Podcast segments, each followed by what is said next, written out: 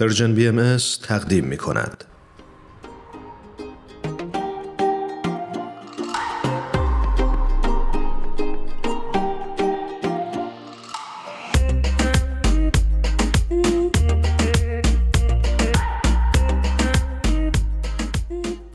دوستان عزیز ما در خدمت دکتر نظام الدین میساقی هستیم بار دیگه لطف کردن و دعوت ما رو پذیرفتن نظام جان به برنامه خودتون خوش اومدید هرانوش عزیز سپاسگزارم از اینکه باز هم من رو دعوت کردید که گفتگومون رو ادامه بدیم. نظام جان منم به درود میگم به پادکست هفت بازم خوش اومدید درود بر تو ایمان عزیز. خیلی خوشحالم که با شما هستم. ما هم همینطور. برای اون دسته از شنونده های خوبمون که با نظام جان آشنا نیستن ایشون استادیار دانشگاه آریزونا و همچنین متخصص بیهوشی هستند و ما امروز در خدمتشون خواهیم بود با یک بحث دیگه. همونجوری که اگه برنامه هفته گذشته ما رو شنیده باشید در خصوص پوزش یا عذرخواهی صحبت کردیم. از موانع پیش روی عذرخواهی گفتیم و همینطور کمی راجع به روانشناسی افراد صحبت کردیم از اینکه چرا بعضی وقتا سخته براشون در بعضی مواقع عذرخواهی بکنند از اشتباهی که اتفاق افتاده. بحثمون رسید به اونجا که زمان درست برای عذرخواهی چه زمانیه و یا اصلا عذرخواهی درست چه شرایط و ویژگی هایی باید داشته باشه. نظام جان می‌خوای از همینجا بحث و ادامه بدیم؟ قبلش منتها اگه لطف کنی خیلی خلاصه جمع بندی بکنی اونچه که گفته شد رو توی برنامه قبل ممنونت میشم. بله حتما. جنبندی شما که خیلی خوب بود. فکر می‌کنم که دلیل اینکه ما بران شدیم که در مورد پوزش و عذرخواهی صحبت بکنیم این بود که این یکی از مسائل مهم هم شخصی و هم اجتماعی هست و قدرت دگرگون کننده ای در پوزش و عذرخواهی وجود داره که کمک می‌کنه به بهبودسازی شرایط هم شخصی و هم در حد کلان در حد اجتماع. در این مسئله هم صحبت کردیم که موانعی بر سر راه هست برای کسانی که می‌خوان عذرخواهی بکنن. چون عذرخواهی کردن مقداری از خودگذشتگی می‌خواد مقداری توانایی از دست دادن کنترل نفس می‌خواد و همینطور کنترل رو به دیگری دادن. یعنی احتمال اینکه دیگری در شرایطی قرار بگیره که آیا می‌خواد بپذیره عذرخواهی شما رو یا خیر. و همینطور کمی در مورد این صحبت کردیم که تواضع و فروتنی لازم هست برای اینکه ما اذعان بکنیم که اشتباهی کردیم و سعی بکنیم که به گونه ای پوزش بخوایم که پوزش ما مقبول بیفته نه فقط این که سعی بکنیم خودمون رو توجیه بکنیم بلکه پوزش رو به صورت قولی برای رفتار آینده خودمون بهش نگاه بکنیم و نه به صورت اینکه به عقب نگاه بکنیم و در مقام توجیه بر بیایم. نظام جان دوست داشتم که سوال رو اینجوری مطرح بکنم که زمان درست عذرخواهی کی هست؟ زمان پوزش کمی جالب هست از این نظر که اگر زمان پوزش زود هنگام باشه احتمال اینکه پذیرفته بشه ممکن است که کمتر باشه. برای اینکه کسی که دریافت کننده اون پوزش هست ممکنه احساس بکنه که ما به اندازه کافی تعمل روی کار خودمون نکردیم.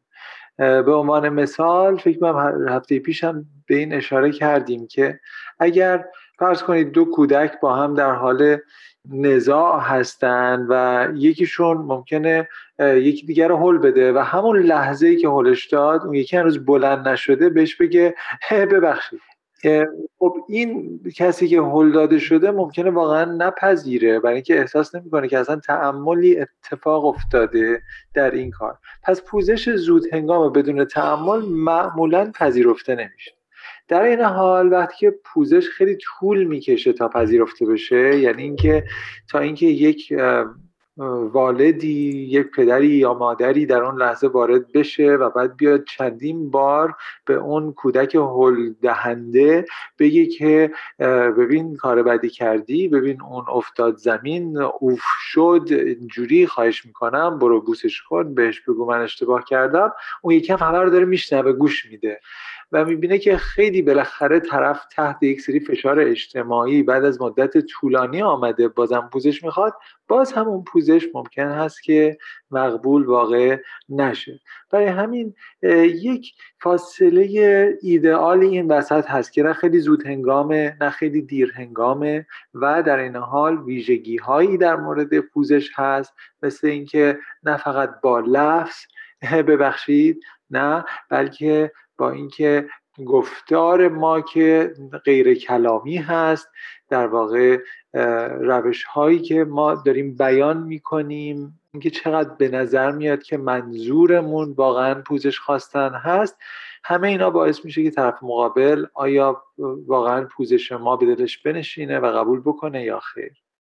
نظام جان داشتم فکر می‌کردم توی برنامه هفته گذشته یه مثال زدی راجب نشت نفت در خلیج مکزیک و نگاه کردی به پروسه عذرخواهی مدیر شرکت بی پی دوست دارم که اگه امکان داره این هفتم با یه مثال بحث رو یه خورده برامون بازتر بکنیم. حتما. مثال ها خیلی کمک می‌کنن وقتی که ما مسائلی که در social science یا علوم اجتماعی میفته رو می‌خوایم بررسی بکنیم یکی از مثال های جالب در مورد پوزش و عذرخواهی داستانی هست از خانم الن دجنرس الن دجنرس همونطور که می‌دونید یک برنامه خیلی موفق تاک شو داره در تلویزیون و خب خیلی هم دوستش دارند و برنامه واقعا پربیننده ای هست. اما هیچ وقت تقریبا کسی در مورد این برنامه در مورد اینکه این خانم چگونه برنامه رو مدیریت می‌کنه و کسانی که براش کار می‌کنن رو باهاشون رفتار می‌کنه کسی نمی‌دونه و نشنیده شاید. اما اتفاقی افتاده بود که کارمندان این برنامه گله کرده بودن که یک محیط کار خیلی دشوار و سمی دارن و در اونجا دارن کار می‌کنن. و خب در گفتگویی در یک مصاحبه ای از خانم الن دجنرس پرسیده شد که کارمندان شما فکر می‌کنن که محیط کاری که شما اونجا ایجاد می‌کنید حالت خیلی سمی داره. شما چه دارید که در پاسخ بگید؟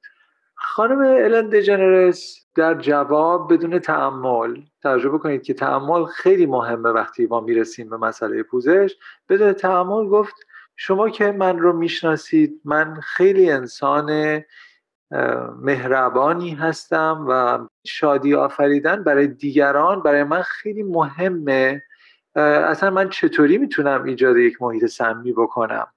این پاسخ خانم الن دیجنرس بود. حالا اگر ما بخوایم یکم پاسخ رو بررسی بکنیم اول می‌رسیم به یکی از موانع برای پوزش خواستن و اون برآورد مثبت از خود هست. این برآورد مثبت از خود که در انگلیسی بهش میگن positive self image خودش می‌تونه مانعی بشه بر سر راه اینکه شما متوجه هستن بشید که مشکلی وجود داره. درسته؟ و خود این بازدارنده یک جور درونکاوی شخصی برای شما میشه یک جور self reflection برای شما میشه و باعث میشه که شما خودتون رو توجیه بکنید. اما مسئله اینجاست. ممکن هست که خانم الن یک خانم مهربان و یک خانم بخشنده ای باشه. این یه سری ویژگی های شخصی ایشون باشه. اما این دلیل نمیشه که خانم دیجنرس در مدیریت محیط کارش هم همین گونه باشه کاملا و بتونه مدیر خیلی پسندیده ای باشه. اصلا این گونه نیست. این اتفاق در مسائل اجتماعی خیلی میافته. مثلا فرض کنید که یک مادر یک دختری که ازدواج نکرده میاد بهش میگه که من آقای فلانی رو دیدم چقدر خوش صحبت و چقدر تحصیل کرده است. شما حتما باید سعی کنید به اون آشنا بشید و ببینید که بینتون شاید مثلا یک عشقی وجود داشته باشه. خب ممکن هست که یک نفر آدم خوب خوش صحبتی باشه یا تحصیل کرده باشه این از ویژگی های اون باشه. ولی دلیل نیست که ایشون که این ویژگی های خوب رو داره اتفاقا شریک خوب زندگی هم برای دیگری باشه. هیچ دلیلی نداره که دو تا ویژگی که این برداری همه ویژگی های مثبت دیگر رو با خودش به همراه بیاره.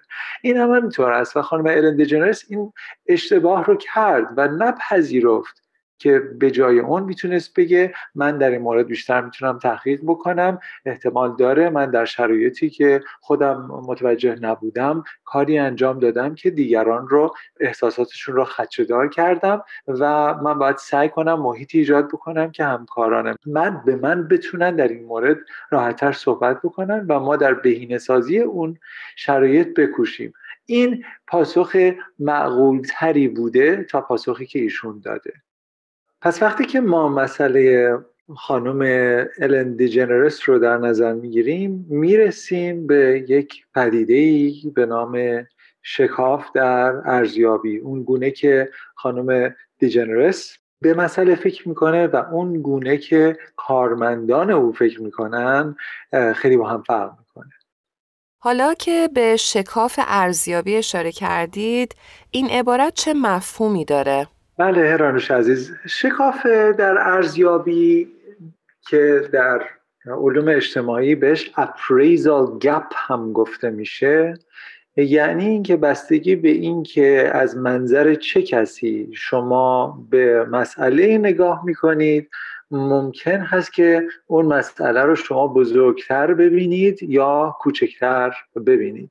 مثلا اگر که این رو ما بیایم در مورد چالش اجتماعی کلانتر از خانم دجنرس بهش بپردازیم بعد از اتفاقاتی که در آمریکا افتاد و آقای جورج فلوید متاسفانه از بین رفت زیر دست یک پلیس سفیدپوست آمریکایی اتفاقی که افتاد این بود که اگر شما می‌رفتید بین پلیس ها که اکثرا سفید پوست هم بودن و می‌گفتید چه اتفاقی افتاده می‌گفتن بله ما یک پلیسی داشتیم که این پلیس اشتباهی کرده و در واقع به خاطر این اشتباه از کارش برکنار شده و پیامدهای حقوقی ایشون خواهد داشت برای کار اشتباهی کرده. ما پلیس ها که اصولا آدم های خیلی خوب و مثبتی هستیم کارمون رو درست انجام میدیم. اما در بین ما اگر کسی هست که اشتباهی می‌کنه البته اون باید پیامدهایی رو متحمل بشه. این از منظر پلیس های اکثرا سفید پوست یک روش ارزیابی مشکل هست.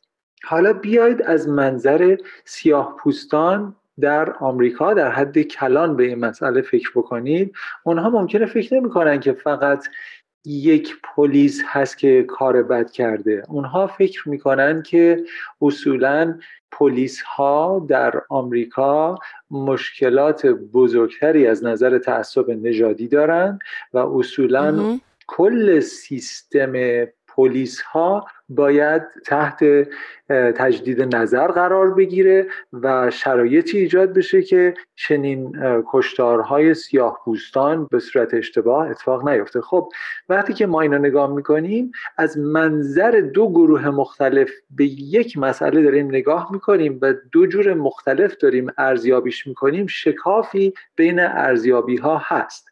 وقتی که شکاف بزرگ در ارزیابی باشه اون وقت توقع از پوزش هم فرق می‌کنه و پوزش درخور برای یک بیعدالتی بستگی به پیشینه کسی داره که پوزش رو داره ارزیابی می‌کنه.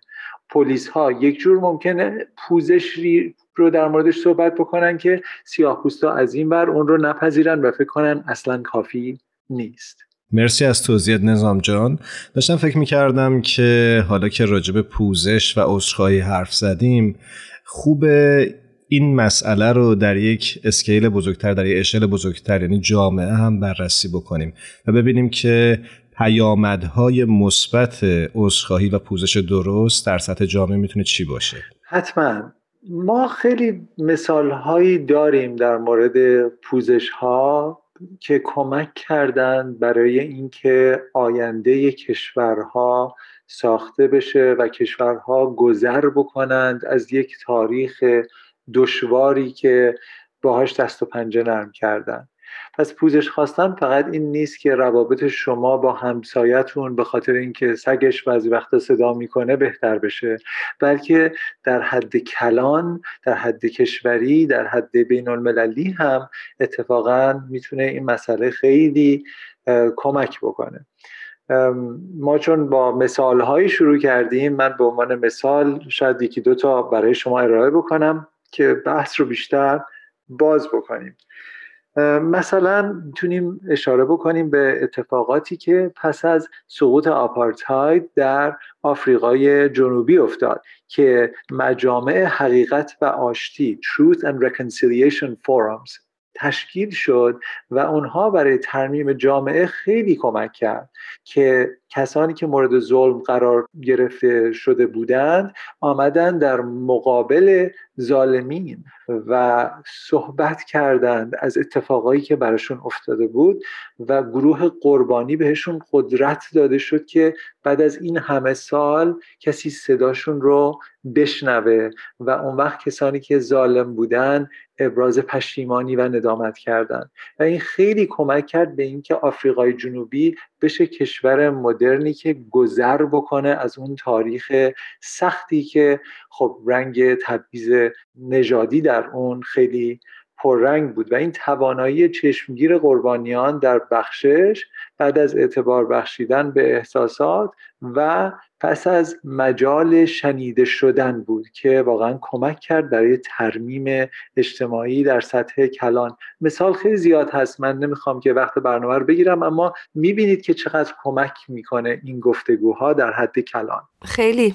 من می‌خواستم یه پیشنهادی بهتون بدم که شما می‌تونید دفعه آینده خودتون رو متخصص علوم اجتماعی هم معرفی بکنید. انقدر که دقیق و زیبا رفتید research کردید و انقدر این بحث رو جالب پیش بردید به نظر من دفعه آینده باید اینجوری خودتون رو معرفی بکنید. من شما سپاسگزارم. من نمی‌دونم معادل passion به فارسی چی میشه؟ ذوق و شوق. بله ذوق و شوق علاقه وافر. این رو من به علوم اجتماعی خیلی دارم. کتاب هایی که مطالعه می‌کنم در این حیطه خیلی زیاد هستن و خیلی برای خودم رفتار انسان ها جالب هست و اینکه ما چجوری در بهینه سازی اجتماعات می‌تونیم بکوشیم. درسته که کار خود من بیهوشی هست و خیلی مجال گفتگو به کسی داده نمیشه در حد بیهوشی. اما اتفاقا من از کسانی هستم که این گونه گفتگوها نه تنها به دلم میشینه بلکه فکر می‌کنم که حیاتی هستن برای اینکه ترمیم بکنیم جوامع خودمون رو. اهمیت داره ترمیم و می‌تونیم راجع به اون هم شاید چند کلمه صحبت بکنیم. در اینجا می‌خوام آخرین سوال رو اینطوری مطرح بکنم که گاهن بعضی هامون فکر می‌کنیم که عذرخواهی باید کلام آخر یک بحث باشه چقدر با این صحبت موافقید؟ نه من اتفاقا برعکسش رو فکر می‌کنم که ما نمیایم پوزش بخوایم که ختم بدیم مشکلی رو ما در واقع پوزش رو به عنوان آغاز گفتگو بهش فکر می‌کنیم. پوزش به عنوان یک هدیه اجتماعی است. شما به کسی هدیه نمی‌دید برای اینکه آخرین بار ایشون رو ببینید. به اون هدیه می‌دید که رابطه خودتون رو با او مستحکمتر بکنید. برای همین ما هم پوزش خواستن رو و هم بخشیدن دیگری رو اگر ما پوزش رو دریافت می‌کنیم رو به عنوان یک هدیه باید بهش بنگریم. و همینطور که شما وقتی به کسی هدیه می‌دید در ازای هدیه دادن از او انتظاری ندارید. هر دفعه همیشه اونگونه پاسخ او نخواهد بود که شما فکر می‌کنید. برای همین توقعی هم در عذرخواهی از دریافت کننده اون نباید داشته باشیم. ما عذر می‌خوایم نه به خاطر اینکه می‌خوایم بخشیده بشیم بلکه به خاطر اینکه عذرخواهی کار درستی از نظر اجتماعی و اخلاقی هست. و پوزش ما باید بدون قید و شرط باشه و مستقل از اون انتظار واکنش خاص از شنونده اون.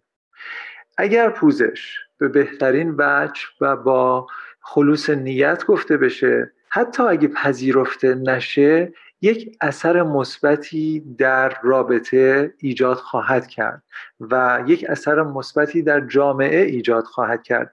اون دانه است که میکاریم. اگر یادتون باشه به اون شعر معروف فریدون مشیری که در مورد دوستی صحبت می‌کنه که میگه دوستی دانه است که میکاریم در واقع پوزش هم دانه است که ما میکاریم. حتی اگر پاسخی که می‌خوایم رو نمی‌گیریم و لازم هم نیست بخوایم ما اون کار رو می‌کنیم چون کار پسندیده ای هست.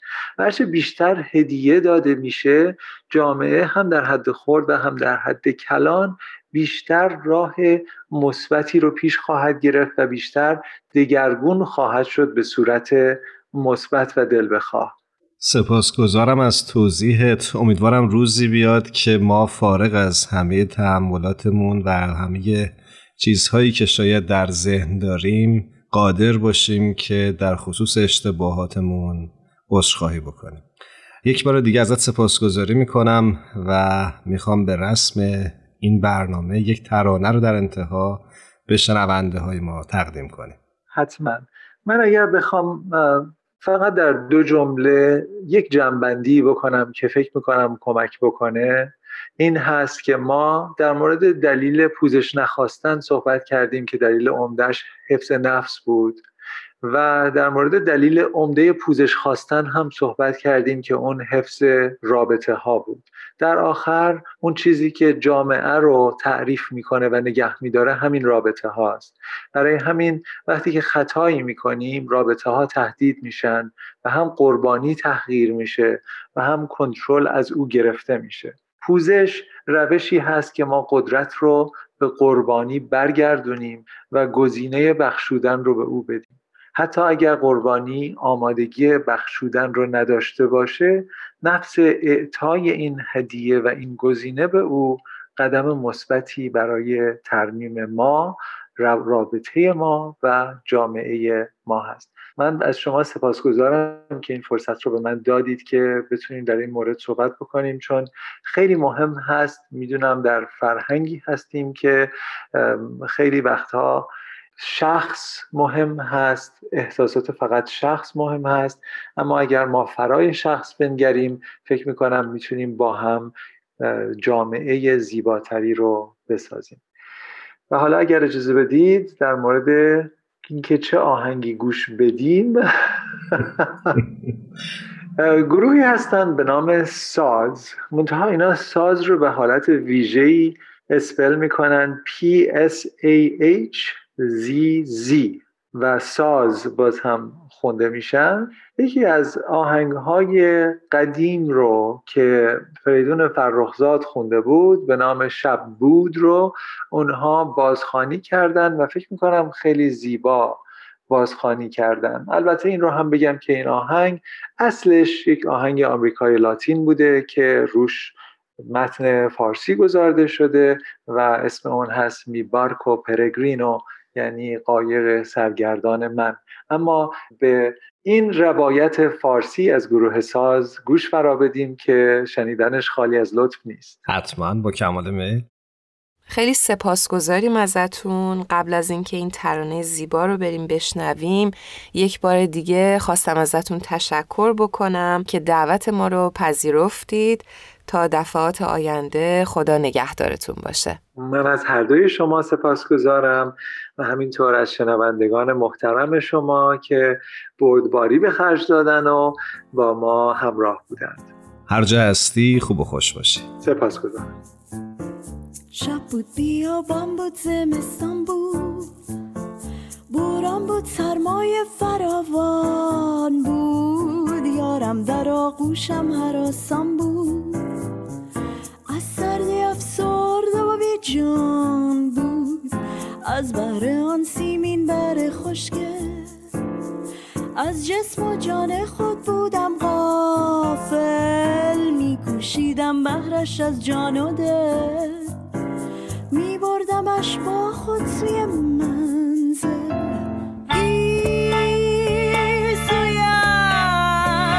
از